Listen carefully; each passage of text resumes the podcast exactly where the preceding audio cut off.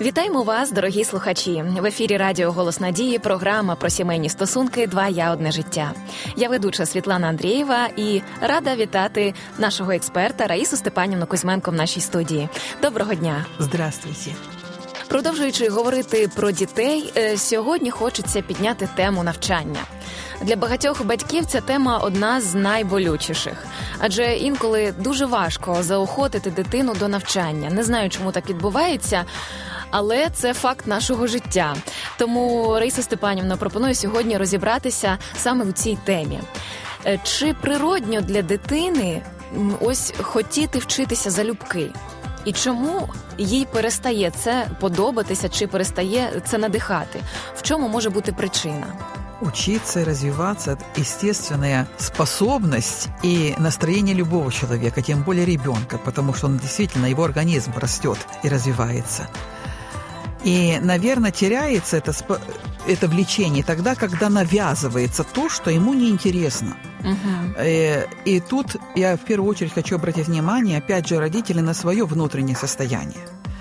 Чем больше родители переживают по этому поводу, чем они больше зациклены на этом вопросе, чем больше они давят на своего ребенка, тем хуже будет результат. То есть это не тот способ, который помогает. Э, я хочу обратить внимание, это очень серьезно во всех сферах нашей жизни.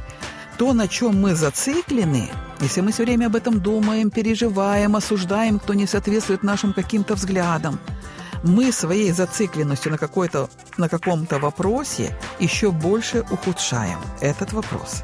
Мы усиляем вот тот негатив, на котором мы зациклены. Это я по поводу того, чтобы мы посмотрели на свое внутреннее состояние и немножко расслабились. В каком смысле? Во-первых, не все абсолютно, что изучается в школе, действительно пригодится потом в жизни. Есть многое, что будет просто балластом, допустим. Это раз. Второе. Э, как сами родители ведут себя? А развиваются ли они? А изучают ли что-то новое? Интересно ли им сам процесс изучения? Вот сам образ жизни какой? Потому что часто мы пытаемся сказать другим, особенно своим детям, указать, как они должны жить, а сами живем совершенно иначе. Если ребенок видит и слышит разное, то есть ему говорится одно, а делается совершенно другое, то, что он видит, то, конечно, не удивляйтесь, что это будет тоже серьезной такой причиной для его нежелания делать то, что ему рекомендуют. Угу. Следующий момент. Не все дети одинаковые. И это нормально, мы все очень разные. Есть дети, склонные к гуманитарным наукам, в частности, вот вы говорите за иностранный язык, мы сейчас коснулись. Есть дети с логическим таким мышлением, которым э, предметы э, такие интересуют, как математика, как физика, вот э, такого порядка предметы. И ребенок, который э, важно родителям понимать, чем интересуется их ребенок. И не пытаться навязывать ему все остальное. Ты должен быть отличником во всем. Это ненормально. Нормально, что он в том, что ему интересно, он имеет отличные оценки, а других он пусть подтягивает, э, допустим, чтобы не отставать где-то, да.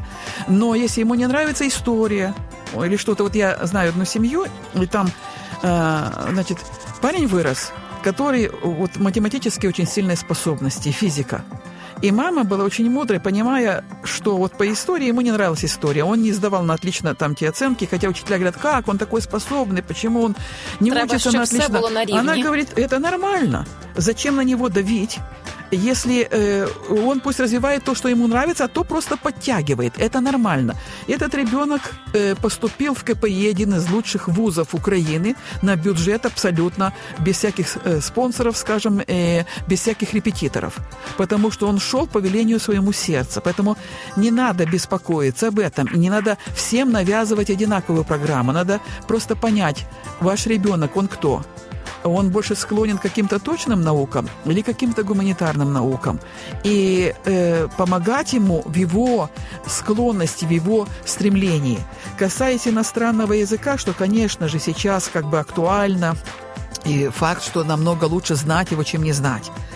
Но вот этот сам подход, вот, допустим, если ребенок не склонен к изучению каких-то иностранных языков. Ему это просто не цікаво. Ему не интересно. Вот пока это не интересно, не будет мотивации, не будет получаться, потому что у нас работает наше подсознание, которое э, вставляет, скажем, сопротивляется тому, что нам неинтересно. Что мы вынуждены делать. Человек забывает, э, у него что-то там падает, разбивается, в общем, э, что-то там не складывается, вплоть до того, что не может вовремя доехать на какие-то занятия, и находятся всегда причины. И это, кажется, вот случайность, а на самом деле это не случайность, но и неосознанно это делается, чтобы не сердились, что вот специально ты там на зло делаешь. Нет, не на зло. Просто его организм за защищает его. Протестуя. Протестует от лишней, как бы ненужной информации. И вот тут важна заинтересованность родителей, мудрость родителей. Очень хорошо об этом говорит Юлия Гиппенрейтер в своей книге «Общаться с ребенком как». И вот она описывает э, одну ситуацию в семье, где парень все время слушал э, значит, песни, я забыла сейчас именно какой певицы, э, значит, на английском языке. И он ничего там не понимал, ему просто нравились сами песни.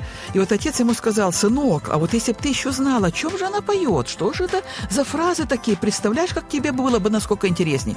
И парень стал интересоваться, э, искать переводы, изучать это, и он в итоге стал супер профессиональным переводчиком. То есть отец заинтересовал его через то, что ему интересно. Так вот, э, дорогие родители, не беспокойтесь за иностранный язык. Когда это будет представлено в том свете, что интересно ребенку, то есть заинтересовать его с той стороны, с той сферой жизни, которая ему интересна. Еще и туда, допустим, язык э, иностранный как-то уметь совместить, то есть чтобы изучение языка было через сферы его интересов – угу. тогда у него это будет легко получаться. Если же сейчас, ну никак не получается, ну нет такой мотивации, как бы организм не видит потребности прикладывать для этого силы и энергию. И опять же я прошу, а не беспокойтесь. Угу. Если придет актуальность этой проблемы, нужно будет сделать полтора-два года – и прекрасно выучит язык, даже если он его сейчас не знает. Это я просто говорю, чтобы успокоились сердца, которые, возможно, сейчас ух, супер как страдают, якщо щось не получається. те, що діти не вчать мову. Я думаю, в той час якраз і батьки теж зможуть підтягнути свою мову від натхнення того, що дитина захотіла її вчити.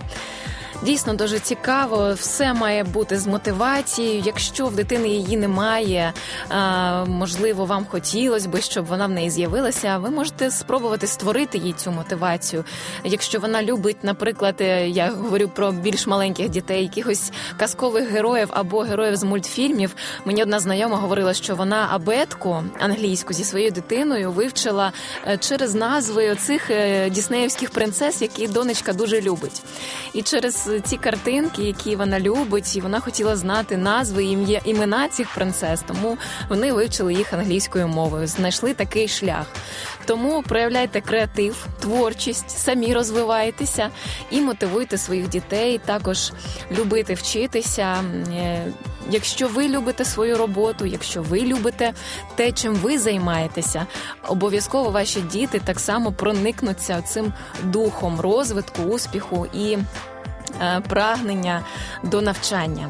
Друзі, це була програма Два я одне життя. Ми дуже раді були почутися. Якщо ви хочете прослухати попередні випуски, то можете зайти на наш сайт radio.hope.ua і зробити це онлайн.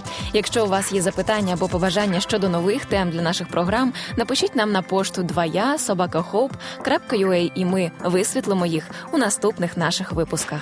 На все добре.